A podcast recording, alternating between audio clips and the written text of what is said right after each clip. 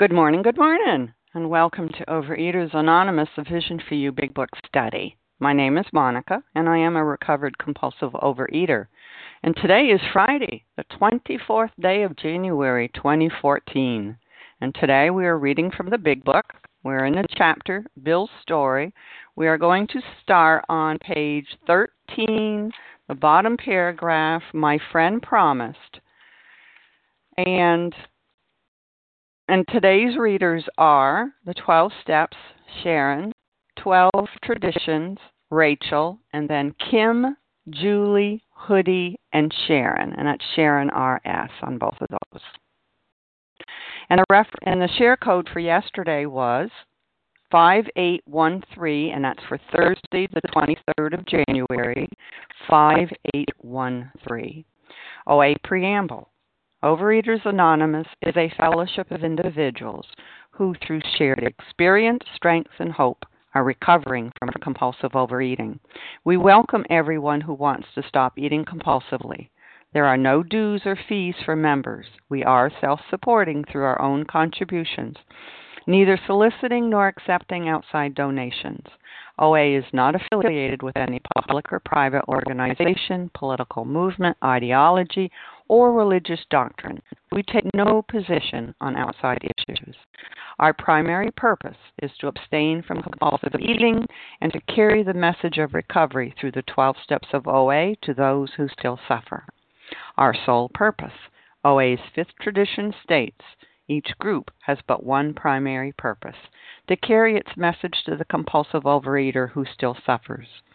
At a Vision for You Big Book study, our, mes- our message is that People who suffer from compulsive overeating can recover through abstinence and the practice of the 12 steps and the 12 traditions of Overeaters Anonymous.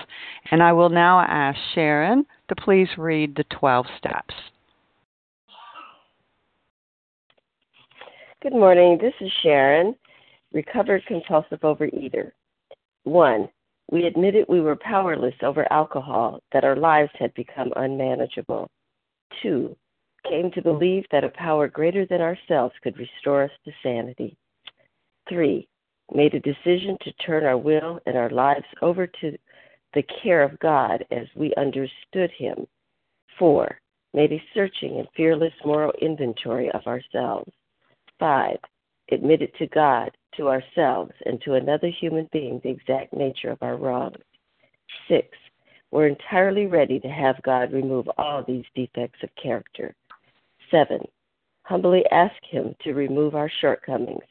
Eight, made a list of all persons we had harmed and became willing to make amends to them all. Nine, made direct amends to such people whenever possible, except when to do so would injure them or others. Ten, continued to take personal inventory and when we were wrong, promptly admitted it. 11. Sought through prayer and meditation to improve our conscious contact with God as we understood Him, praying only for knowledge of His will for us and the power to carry that out. 12. Having had a spiritual awakening as a result of these steps, we try to carry this message to alcoholics and to practice these principles in all our affairs. Pass. Thank you, Sharon. I will now ask Rachel to read the 12 traditions. Good morning. This is Rachel, compulsive overeater and anorexic. The 12 traditions. Number one, our common welfare should come first. Personal recovery depends upon OA unity. Number two, for our group purpose, there is but one ultimate authority a loving God, as he may express himself in our group conscience.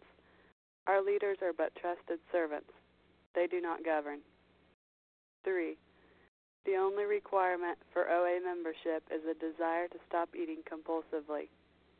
4. Each group should be autonomous except in matters affecting other groups or OA as a whole. 5. Each group has but one primary purpose to carry its message to the compulsive overeater who still suffers. 6. An OA group ought never endorse, finance, or lend the OA name to any related facility or outside enterprise, lest problems of money property, and prestige divert us from our primary purpose. 7. Every OA group ought to be fully self supporting, declining outside contributions. 8. Overeaters Anonymous should remain forever non professional, but our service centers may employ special workers. Number 9. OA, as such, ought never be organized, but we may create service boards or committees directly responsible to those they serve. 10. Overeaters Anonymous has no opinion on outside issues, hence, the OA name ought never be drawn into public controversy. 11. Our public relations policy is based on attraction rather than promotion. We need always maintain personal anonymity at the level of press, radio, films, television, and other public media of communication. 12. Anonymity is the spiritual foundation of all these traditions, ever reminding us to place principles before personalities. Pass. Thank you, Rachel. How our meeting works. Our meeting focuses on the directions for recovery described in the Big Book of Alcoholics Anonymous. We read a paragraph or two from the literature, then stop and share on what was read. Anyone can share, but we ask that you keep your sharing to the topic and literature we are discussing, and that you keep your share to approximately three minutes.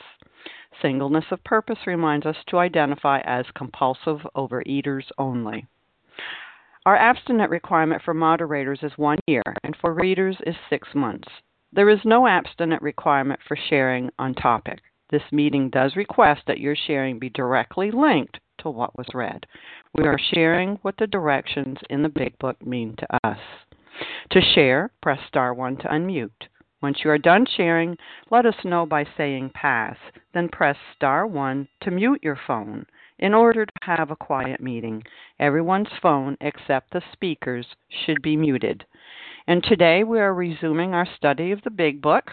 We are in the uh, the chapter Bill's story. We are starting on page 13, the bottom paragraph. My friend promised, and I will ask Kim to begin reading, please. Thank you, Monica. My friend promised when these things were done, I would enter upon a new relationship with my Creator, that I would have the elements of a way of living which answered all my problems. Belief in the power of God, plus enough willingness, honesty, and humility to establish and maintain a new order of things were the essential requirements. Simple, but not easy. A price had to be paid. It meant destruction of self centeredness. I must turn in all things to the Father of light who presides over us all. And good morning, all. My name is Kim G., and I'm a recovered compulsive overeater from South Jersey. And this second paragraph, this this is the key. This is the key to freedom. You know, a lot of definite language here. You know, a price had to be paid. It meant the destruction of self-centeredness. You know, we must turn all things over. You know, this this was the root of my trouble, my self-centeredness. You know, when I came into OA, I thought food and weight was my problem. And unfortunately, for well over a decade in OA, I thought food and weight was my problem. And if that truly was my problem, then the dozens and dozens of times that I put the food down, I would have been okay. And if weight was really my problem, then the dozens of times that I lost weight, I would have been okay. The problem is when I put the food down, I am exposed to my true problem. My true problem is myself. My true problem is restless, irritability, discontentment, and a comfortability of my own skin. And the only solution I have known is to go to the food. So if I don't want to go to the food anymore, that means I have to take care of my real problem, which is my self centeredness. And he's not saying just handle it lightly or tweak it. He's saying destruction of self centeredness. Now, my experience, one of my problems was when I tried to do these steps, I injected self into it all over the place. When I did step three and it said turn your life and your will over to God, What I did is I played God and I told God, these are the things that I need. I'm going to give you instructions. I'm going to turn this over to you. And I want you to do it in this time frame, in this way, with this person. And then I would get frustrated because God wouldn't do what I wanted. When I did my fourth step, I was told to put myself on my fourth step. When I did my ninth step, my biggest amends was to myself. I am so self absorbed, and self is my problem. And I, once again, from my experience and what I see people is, is no, no, no, you don't understand. I have low self esteem. I need to take care of myself. And the fact is, low self esteem is still about self. I am so self absorbed. Whether I'm self absorbed about how I'm a piece of crap, or I'm self absorbed on the other side with arrogance that I need to get my fair share and people aren't treating me right. Either way, it's all about me. And we're going to be told in a couple pages, even before we start the steps, on page 20, it says, Our very lives as ex problem drinkers depends, depends upon our constant thought of others and how we may help meet their needs. So when is the only time that I'm not thinking about me? Is when I'm thinking about you. Which is why carrying this message is so critical. Because every time I get involved with self, whether it's low self esteem, high self esteem, you know, I'm often told, we're told by society, self care. Take care of yourself. Take time for you. That is the exact opposite we're going to hear in these 12 steps. These 12 steps are not gentle. These 12 steps are not about self care. It's telling us right here a price has to be paid. It meant the destruction of self centeredness. And for many, many years of my life, before OA and in OA, I thought it was the exact opposite. And I had to look at what were the results of taking care of self. It found me crawling into the rooms of Overeaters Anonymous. So if I want to be free of this disease, I want to be free. I want if I want to deal with the true nature of my disease, it meant the destruction of self-centeredness. And with that, I pass. Thank you, Kim. Would anyone like to comment on the on this last paragraph here? Barbara? Lorna from Pittsburgh. I heard Barbara and then Lorna. Lauren. Or Lauren, excuse me. Thank you. This is Barbara. I'm a recovered compulsive overeater. And this morning, two words are flashing out at me, and that is to establish and maintain the new order of things. You know, this essential belief combined with, as it says, the willingness, honesty, and humility to establish and maintain. Well, I'm thinking and looking back at my life before recovery, and I really didn't know in any area of my life what it was to maintain something. I knew what it was to accomplish, to be driven to accomplish something, and then once it was done, you know, like throw it away, never go back, never redo, never finish it over, never sustain, maintain. I mean, maintenance, whether it was with weight, you know, never ever to keep doing what I was doing to accomplish it, but to go back to the old way. And coming to this program where it was really a daily reprieve based on the maintenance of my spiritual condition, that's a whole new thing. It's so scary. I remember it was so scary to think of maintaining weight, not going back, to maintain being free of anger, catching it in the inventories and in the living this 12 step way of life every day, not doing the steps once and then it's done, let me tie it up, let me package it up as it says, you know, let me graduate. I mean, even keeping my car in condition to go for oil checks up. That That's that's a whole new way of life to me when it says a new order of things and to practice these principles in all my affairs. I just like to use something. Let me buy it. Let me use it. Let me throw it away. Let me buy another one.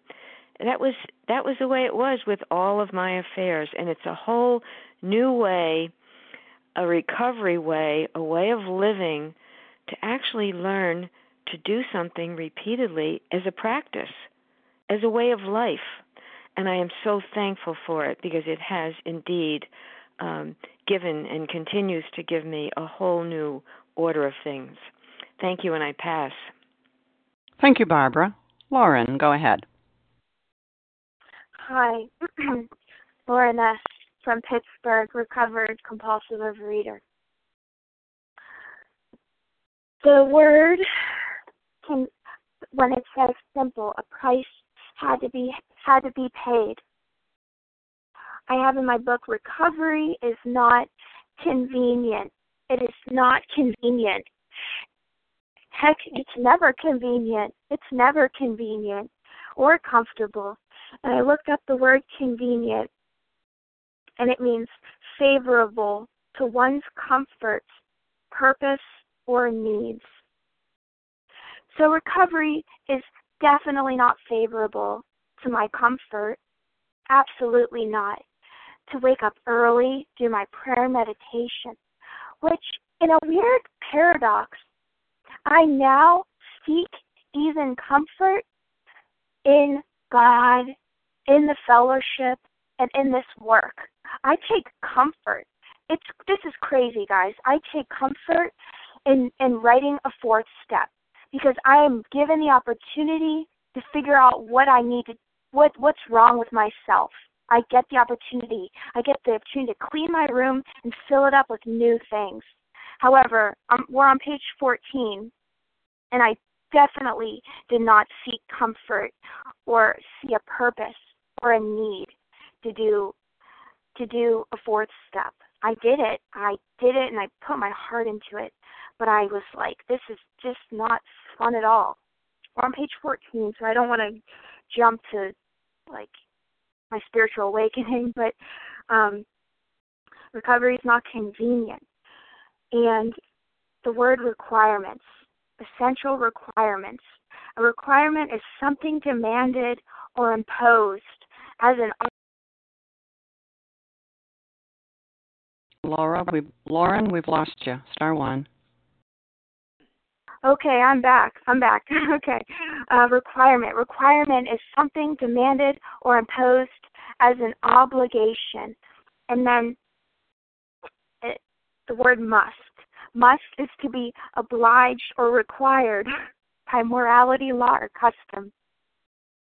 I heard this this someone say there's no musts in this program. Um, there's only one requirement. Well, for the fellowship, for the fellowship of OA, there's one requirement, and that's a desire to stop eating compulsively. There are no musts for the fellowship, but to be recovered to be recovered, which is not the fellowship, it's the second part of the to be recovered, there are requirements and there are musts, and those are found in the, these um, steps. Thank you. I'll pass. Thank you, Lauren. Would anyone else like to comment? Janice? Janice? Penny C. Janice and then Penny C. Go ahead, Janice. Yes, thank you, Monica. Good morning, everyone. My name is Janice M., and I am a recovered compulsive overeater. Simple, but not easy. Well, what's what's difficult? If it's not easy, it's difficult. What is difficult? Difficult, and was talked about previously, a price had to be paid. What's the difficult part of it? The difficult part for me, as a compulsive overeater, was giving myself up, giving my power up because I'm the only one that thought that I could do everything. My self reliance, because of uh, my self centeredness. I didn't think that anybody could do any anything better than me. That's what had to be given up is myself, me, myself, and I. What's simple? It's simple to turn all my problems, follow directions, turn all my problems, turn all my circumstances, turn my food, turn everything over to what? The Father of light, which is a higher power, whom I choose to call God. That was hard because when we think we know everything, how can you turn yourself over to something that you can't see or haven't experienced yet? But the program teaches us this what's this is what has to be given up is my self-seeking, my my uh, self-reliance, um, and just trusting. And with that, I pass. Thanks. Thank you, Janice. Penny C., go ahead. Good morning. My name is Penny. I'm from uh, south of Boston, a recovered compulsive overeater, and I just wanted to focus on that, just that first word of the second uh, part that we read, the word simple. And you know, the program of recovery is simple. There are 12 steps we follow, and in just 164 pages uh, that we read in the big book, there are all the directions what could be more simple? Yet, as I find in in in uh, the fellowship, it seems like many many of us, many people, are complicating this. You know, there, there's a controversy that has arisen among some of the OAs that I know, and and one of the questions is, can you really count a telephone meeting as a real meeting? or is it just you know fluff? And and I don't know anywhere in the big book where it says how many meetings or can you count certain ones? Can you count one that's at a at a home as opposed to one that's in a church hall? You know, and so as we go along, the fellowship has has made it so complicated 90 meetings in 90 days and we must we must do all these things that are not in the big book. And and for sure maybe some of those activities might be helpful to some people, but the program of recovery is simple. As I said, 164 pages that instruct us how to transform our lives. The, the, you know, it has to, you know, I mean, there's books been written with hundreds and hundreds of pages that that are, are not simple. But I think my my um, to summarize what I'm saying is, you know, just like Dr. Bob said to to to Bill, as Bill left Dr. Bob for the last time on his deathbed, Dr. Bob said, you know, let's not louse this thing up. Keep it simple. So with that, I'll pass. I think it's just uh, you know something that we just need to to look at. Thank you. This is Larry. Thank you, Penny. Sharon and Larry. Okay, hold on, hold on. Larry and Sharon was it? Karen. Yes. Ka- Karen. Sharon. And Sharon. And Sharon. I'll get y'all. Okay, Larry, go ahead. Oh, thanks, Monica. Um, thanks for your service. This is Larry, recovered compulsive overeater from, from Chicago. Um, I guess to me, you know, it's uh, it's this whole notion of self-centeredness. Um, when I look at that, and it says that you know, we, we we hear and we read in the book about getting rid of self-centeredness. It must be removed. Um, has to be smashed. The thing is, is for me that I, I used to think that I could do that you know that if I just tried harder, um, I would be able to remove my self-centeredness, and um, I could no more remove my self-centeredness than I could alleviate this, uh, you know, the compulsion of the mind, or I can change the allergy of the body. I could not remove my own self-centeredness. If I could, my goodness, I, I wouldn't be on this line. I wouldn't need I wouldn't need uh, I wouldn't need a higher power. I wouldn't need this program.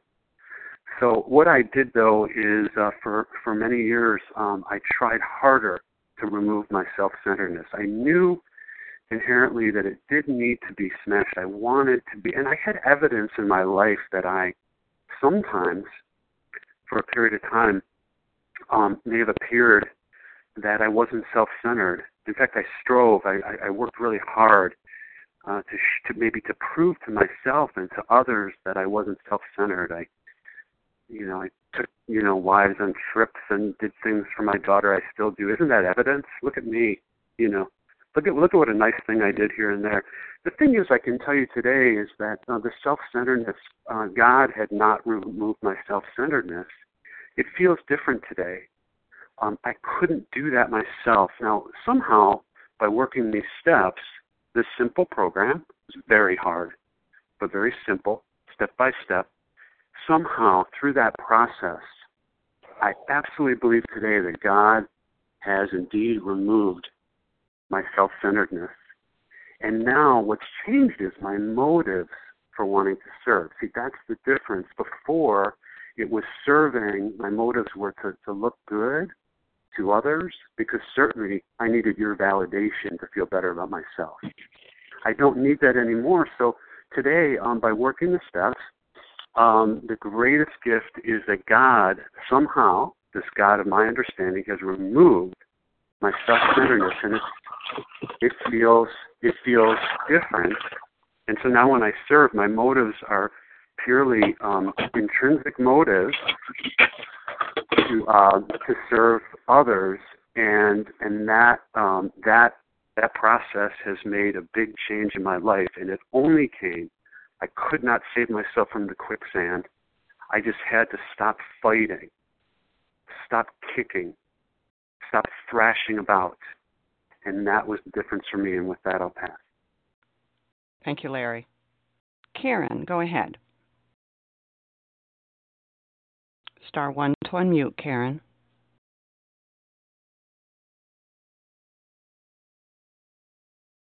Can you hear me now? I can, I can. Go ahead. Okay, great. Hi, I'm Karen. I'm a grateful, recovered, compulsive overeater from Delaware. And I'm so thrilled to be on this meeting live. I've listened to the recordings many, many times, but it's just so fun to be on live. So thank you so much for having this meeting. I've got I've been so excited to share because I'm on it live that I'm worried it's my self centeredness that wants me to share. I'm not trying to carry the message. So um, I've been praying about that. But the thing I wanted to talk about was this line that says belief in the power of God plus enough willingness, honesty, and humility to establish and maintain the new order of things for the essential requirements. To establish, someone else said this, but when I was desperate, I could establish. But what I really need to do is maintain this new order of things. And so I really need willingness, honesty, and humility. My ego wants to say, oh, it's not a big deal, Karen. You don't have to get up early this morning. You don't have to make a phone call to a newcomer um, because I start to feel better. So the desperateness isn't there. But that's definitely where I need humility to say, no, this is all God. And if I don't continue to maintain this new order of things, that um, my ego will come back and my self centeredness will come back. And then all of a sudden, not all of a sudden, but slowly, the food looks good or I start to be smug and complacent are my two words that are my watchwords. I can't be smug or complacent. So, God, please today may I have willingness, honesty, and humility to maintain the new order of things. Thank you, and with that, I pass. Thank you, Karen. Sharon, you're up.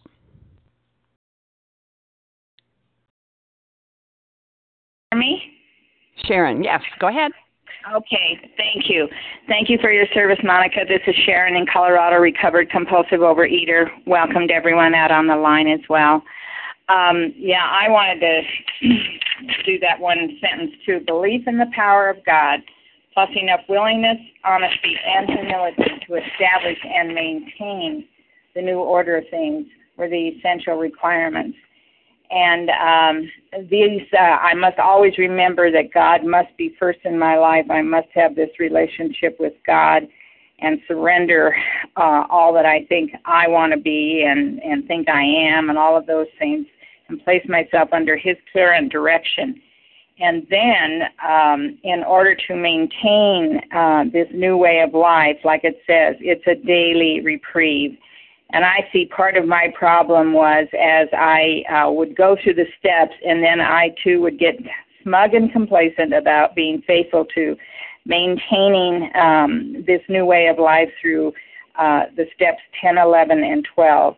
Um, one of my things was uh, something would uh, bother me, and I'd say, "Oh, that didn't bother me. No, that didn't bother me. Oh, yeah, that didn't bother me." So it was my pride, my arrogance, thinking I was above certain things.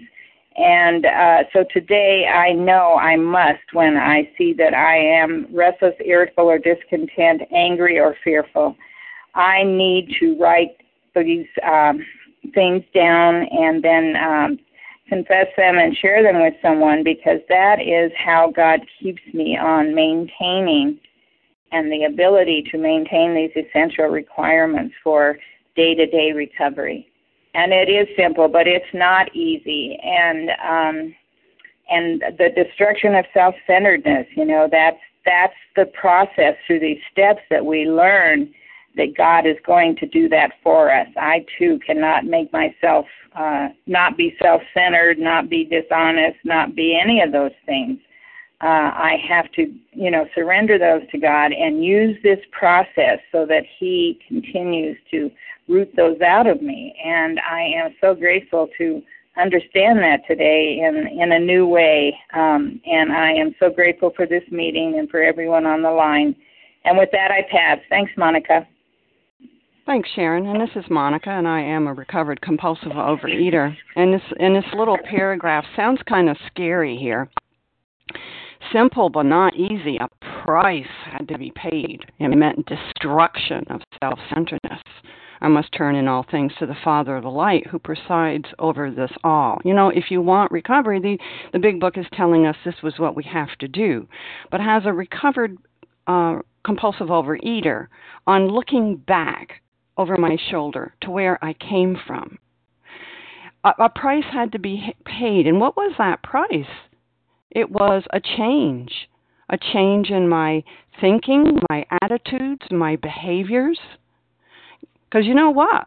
My attitudes, behaviors, and attitude and what thinking was was all messed up before I did this process, and and uh, life wasn't going very well. You know, How's that going for you, Monica? Well, you know, it's not going very well. It meant destruction of self centeredness. And that's what this is. The self centeredness is me, me, me.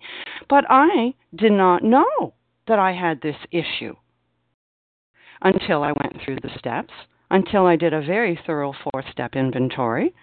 And ah, uh, you know what? God gave me a new set of glasses that I could see what I didn't see before. And he had me know what I didn't know before. He showed me these things as a result of working the steps. And so I just wanted to say that, you know, don't let this scare you. It's simple. No, it's not easy. You got to do the work. You got to take the actions.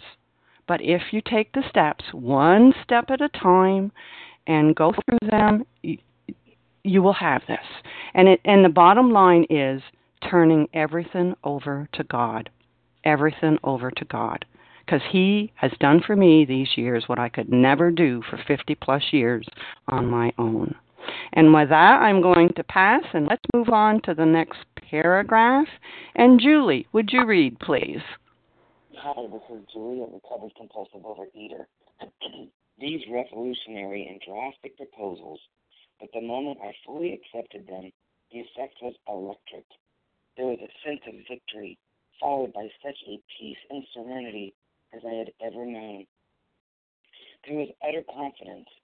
I felt lifted up as though the great clean wind of a mountaintop blew through and through. God comes to most men gradually, but his impact on me was sudden and profound. This is such an amazing paragraph. And, you know, what is Bill talking about? You know, the, the proposals. And I know we've covered this before, but on page 263, you know, there's six of them and they're listed. Complete deflation, dependence and guidance from a higher power, moral inventory, confession, restitution, continued work with other alcoholics.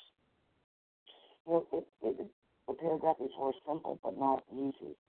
Um, and he talks about that peace and serenity as I ever known. That's that fifth dimension again, which I never knew existed because I lived in ego. I lived in the self.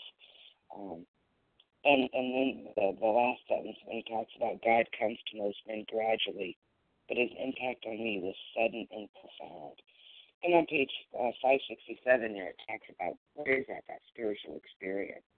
It's a personality change sufficient to bring about recovery from alcoholism.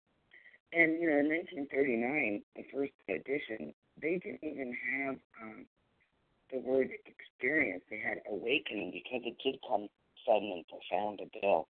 But for me, it took a long time. And uh, but once once I had that experience, I am forever changed. Um, you know, I've been rocketed in that fourth dimension. I don't act the way I used to. I don't think the way I used.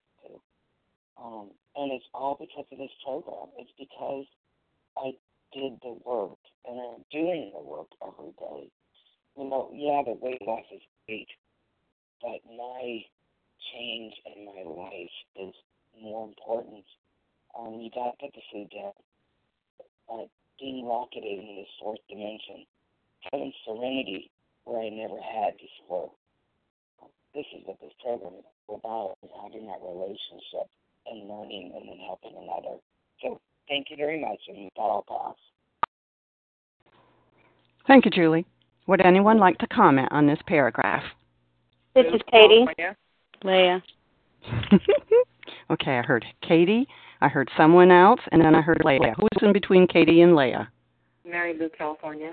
Mary Lou? Okay, Katie, you're up. And then Mary Lou and Leah. Good morning. This is Katie, a recovered compulsive overeater in uh, Gordonsville, Virginia. And these are revolutionary and drastic proposals. Uh, but the moment I fully accepted them, the effect was electric. And, you know, that was my experience that I, the scales of pride and prejudice were removed from me, and I was willing to do what someone else who was recovered told me to do. Whereas my years in OA prior to that and my life for 27 years prior to that was yes, but. Um, so once I, I stopped saying, no, I can't do that on this occasion and that occasion, and actually got through uh, a period of time where, under you know every bad circumstance you could think of, and I still was able to bridle my tongue, keep the food down, not make uh, new baggage in my life. Um, that built upon itself. And so now, when calamity comes my way, which it does, because I live in a fallen world with other people, I'm not on, you know, an island by myself. Um, I have my own experiences, the last 26 years of recovery to say, well, I got through that horrible situation. Uh, let's see if God will carry me through this situation.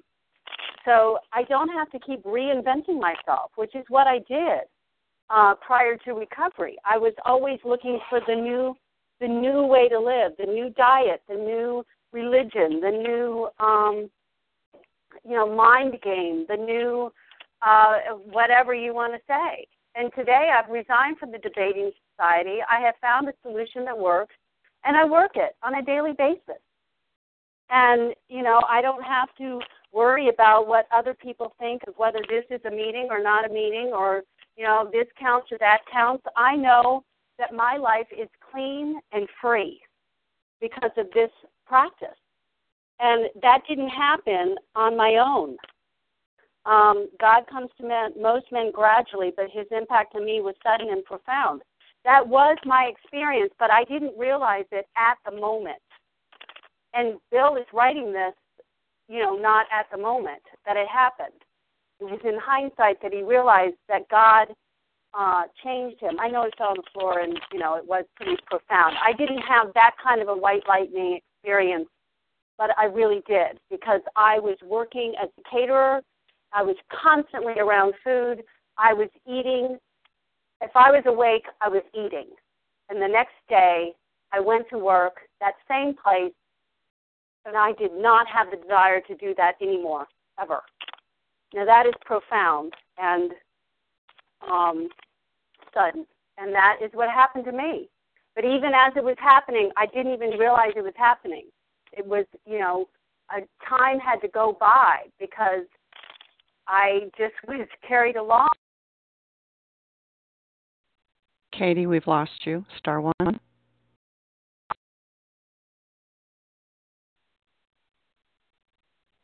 Katie, star one, we've lost you. Okay, I don't know where you lost me, so I'll just, I'm done. I'll pass. Thanks. Thank you, Katie. All right, Mary Lou, go ahead. Hi, good morning, everyone. Um, thank you so much for um, being uh, here this morning. Uh, I think it's Monica that's leading this morning. Um, yes. Uh, Mary Lou recovered in Southern California. Um, this uh, this paragraph out of the Big Book, I I have been listening every day. I get up at four in the morning. I get up at three fifty-eight, put the coffee on, and get on the phone. And I am so grateful to have come to Vision for You. Um, I resonate with this reading this morning. I I am there. I am here, and I, I sound kind of wacky, but every morning I wake up, I'm like, my first thought is glory, glory, hallelujah. I can't get that song out of my soul. And for anyone who's new on the line and can't put the food down, I've put the food down through the whole holiday season. I've taken the steps. I'm recovered. And I've been calling in for a year and a half, and I took the steps with a man and a man who changed my life. And it wasn't about him; it was about me putting food down and getting the mind, my mind clear enough so that I could take the steps. Um, and you know, I won't go into my history in 12-step food programs, but what this big book study has done for me is it's take it's made me grow up look, I either want to shit or get off the pot. Do it. Do it or don't. But this isn't a place where I'm going to come and tell you all my problems, get sympathy, and continue to grow to 500 pounds. This is a place where I get a solution. And everyone's welcome. Yes, yes. But I have never cried and screamed and snot's coming down my face as I'm doing this work. But you know, the liberation that came afterwards has been I wake up every day and stuff has still been thrown at me. I had to do a 10 step with someone on the phone yesterday because my mouth got me in trouble. Stuff comes my way because I'm human and I'm, you know, I have defects. Uh, and and bad things are still going to happen, and um, I'm going to blow it, but I don't have to pick up the food as my solution. Um, but I am waking up uh, because of this big book, because of you, because of uh, the uh, willingness to see that God can do this for me. That it's not just for Leah. It's not just for Kim. It's not just for. It, it's. I kept thinking, well, if those women have it, I want what they've got. So I'm going to do whatever they're telling me to do. You know, and I got to meet. I got to meet. um I went to the LA convention this week, and I got to meet Harlan in person.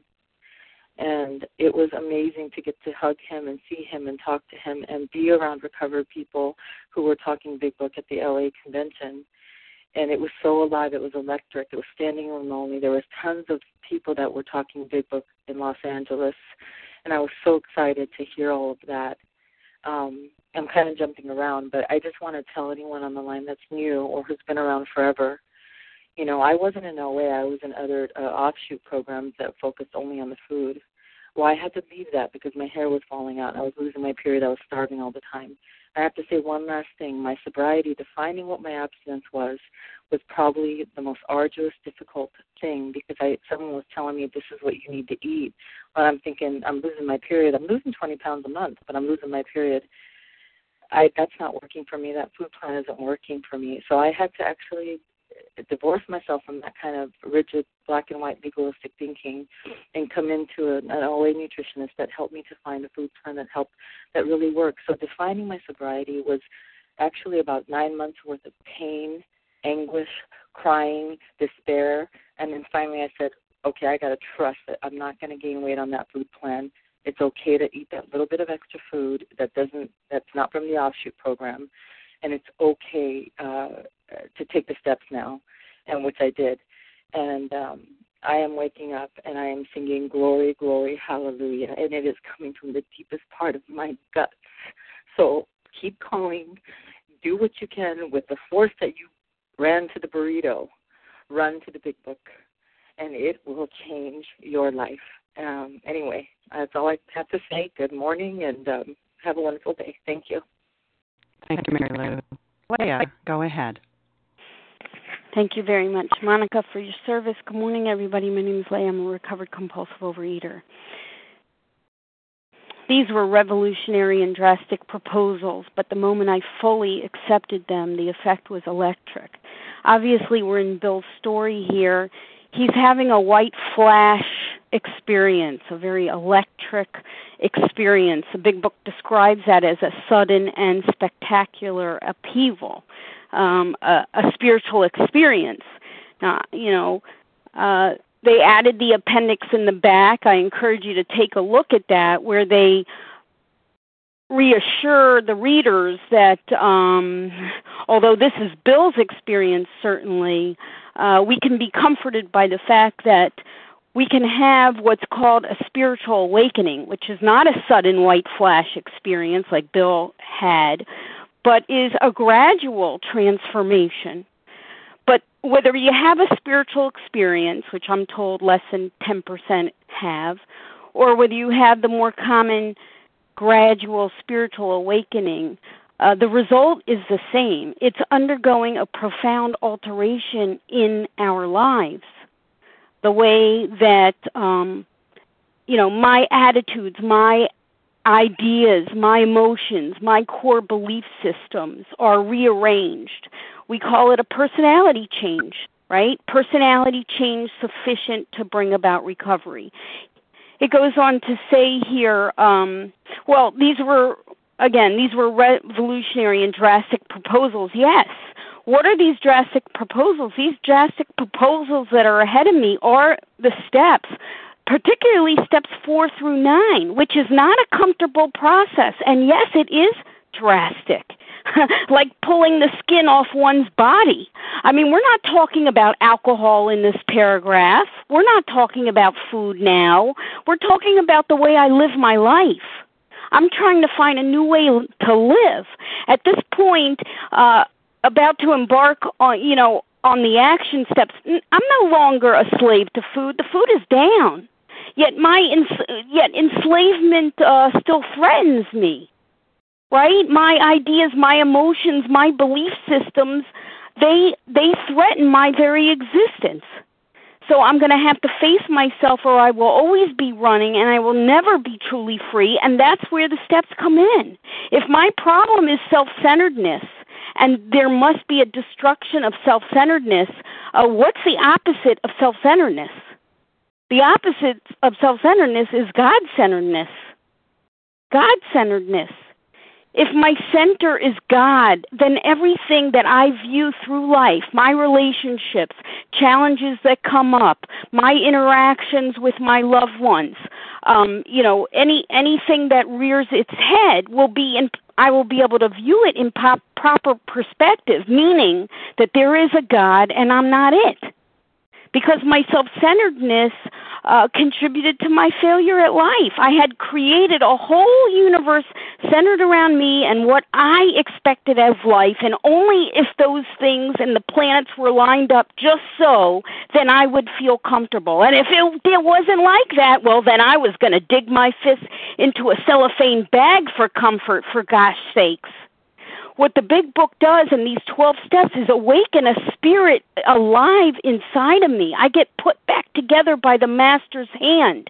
He says here in this paragraph God comes to most men gradually, but his impact on me was sudden and profound. Again, Bill describing his white flash uh, spiritual experience, sudden. I didn't have such a thing. However, I walked a path that I had never walked before and I experienced the God I had never experienced before. Why did I need to have those drastic proposals? Uh, why did I have to take those drastic action steps? Well, because my mind was going to keep taking me back to that which was killing me.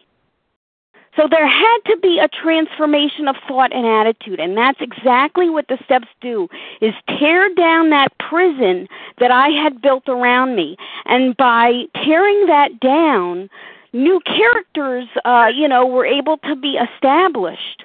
Much like a uh, you know, analogy I think of is a hot air balloon. The more things I keep dumping out of that basket, then the higher, the freer I become. And with that, I pass. Thanks. Thank you, Leah. Would anyone else like to comment on this paragraph? Janice? Sally. Janice Sally. Janice and then Sally. Go ahead, Janice. Well, thank you, Monica. Thank you. Very briefly, um, my name is Janice M., and I am a recovered, grateful, recovered compulsive overeater. You know, I I love what the previous, uh, you know, person was talking about, revolutionary and drastic. Well, well, well. My disease, when I was in my disease, boy, was it drastic. Was it ever drastic? It got me high blood pressure. It, it, it, uh, I did behaviors that were unfathomable in my life. Drastic, very drastic. I had knee replacements. Was that drastic? Okay, so now I have a choice. Do I want to do these?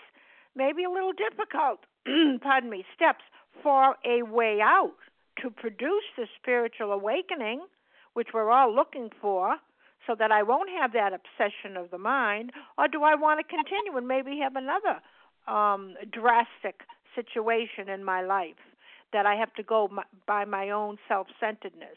You see, yes, it destroyed my body. This disease destroys our bodies through diabetes, high blood pressure, knee replacements, etc. Utter defeat. Whereas here it describes Bill's spiritual experience, and the result is a sense of victory. Oh boy, victory. I never felt victorious. I always felt defeat. I thought I was getting, you know, my way, but it was always followed by less less and less and less. And a peace and serenity. Boy, um, in my disease, I wasn't peaceful and serene. That's the result of the 12 steps. The disease is restless, irritable, and discontented. So make a choice. I had to make a choice. There was nothing left for me. And with that, I pass. Thanks. Thank you, Janice. Sally, go ahead. Thank you, Monica. Thank you for your service.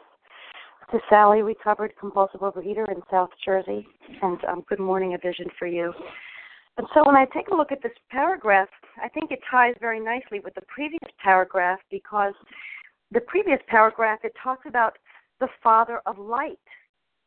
And then the next paragraph, where we are right now, is talking about this effect that's electric. And of course, at the bottom of the paragraph, it uses the word sudden and profound. Now, these people at this time period when this was written, they did not have uh, dimmers. You open a light switch, they didn't have soft white bulbs, and the room lit up. And so here he's telling us, I must turn in all things to the Father of light, who presides over us all. There were revolutionary and drastic proposals, but the moment I fully accepted them, the effect was electric. So he's he's obviously had a very bright light experience here that he would refer in so many ways to electricity here. He's had an electrical experience. When he looked at these words, these words, revolutionary and drastic proposals, right away I think to myself about all the dieting I did in my life. You know, when I went to Weight Watchers, we never talked about a spiritual malady. We talked about 23 points. I juggled my points between ice cream and um you know the the point system you know the, in the supermarket that I could have as much sugar as possible that stayed within my 23 to 25 points. And um it was all about diet. Everything was about a diet. Now we come on this phone and we're talking about we're not talking about the food. We're not talking about a diet. We're talking about revolutionary and drastic proposals. And we're talking about God. When I look at the bottom of page 64, and it says, We have been spiritually sick. When the spiritual malady is overcome, we straighten out mentally and physically. That's what it tells me on the bottom of page 64 that I'm going to straighten out mentally and physically. And here I am, page 14. It's telling me that I'm going to have I'm going to have victory that it's going to be followed by peace and serenity. And this is not something you ever hear in a Weight Watchers meeting. So, what we're talking about here is the steps. And the steps are not the solution. The solution is a relationship with my higher power. The steps are what lead me into a healthy relationship with my higher power. And what happened here to Bill was sudden and profound. He was suddenly and profoundly catapulted into relationship with his higher power, just like the guy on page 56 who was suddenly and miraculously catapulted. Yes, not all of us are going to be catapulted into a relationship with our higher power. But as we work these steps, we are going to have utter confidence, just like Bill. We are going to develop utter confidence through God suddenly and profoundly. Thanks for letting me share, Monica. With that, I pass. Thank you, Sally. And we've come to the end of our time for this morning, and I would like to thank everyone who has shared. And we will now close with the reading from the Big Book on page 164, followed by the Serenity Prayer. And Hoodie, can you read a vision for you, please? Certainly, Monica. Good morning. This is Hoodie, a recovered compulsive overeater. Our book is meant to be suggestive only. We realize we know only a little. God will constantly disclose more to you and to us. Ask Him in your morning meditation what you can do each day for the man who is still sick. The answers will come if your own house is in order. But obviously, you cannot transmit something you haven't got. See to it that your relationship with Him is right, and great events will come to pass for you and countless others. This is the great fact for us. Abandon yourself to God as you understand God. Admit your faults to Him and to your fellows. Clear away the wreckage of your past. Give freely of what you find and join us. We shall be with you in the fellowship of the Spirit, and you will surely meet some of us as you trudge the road of happy destiny. May God bless you and keep you until then.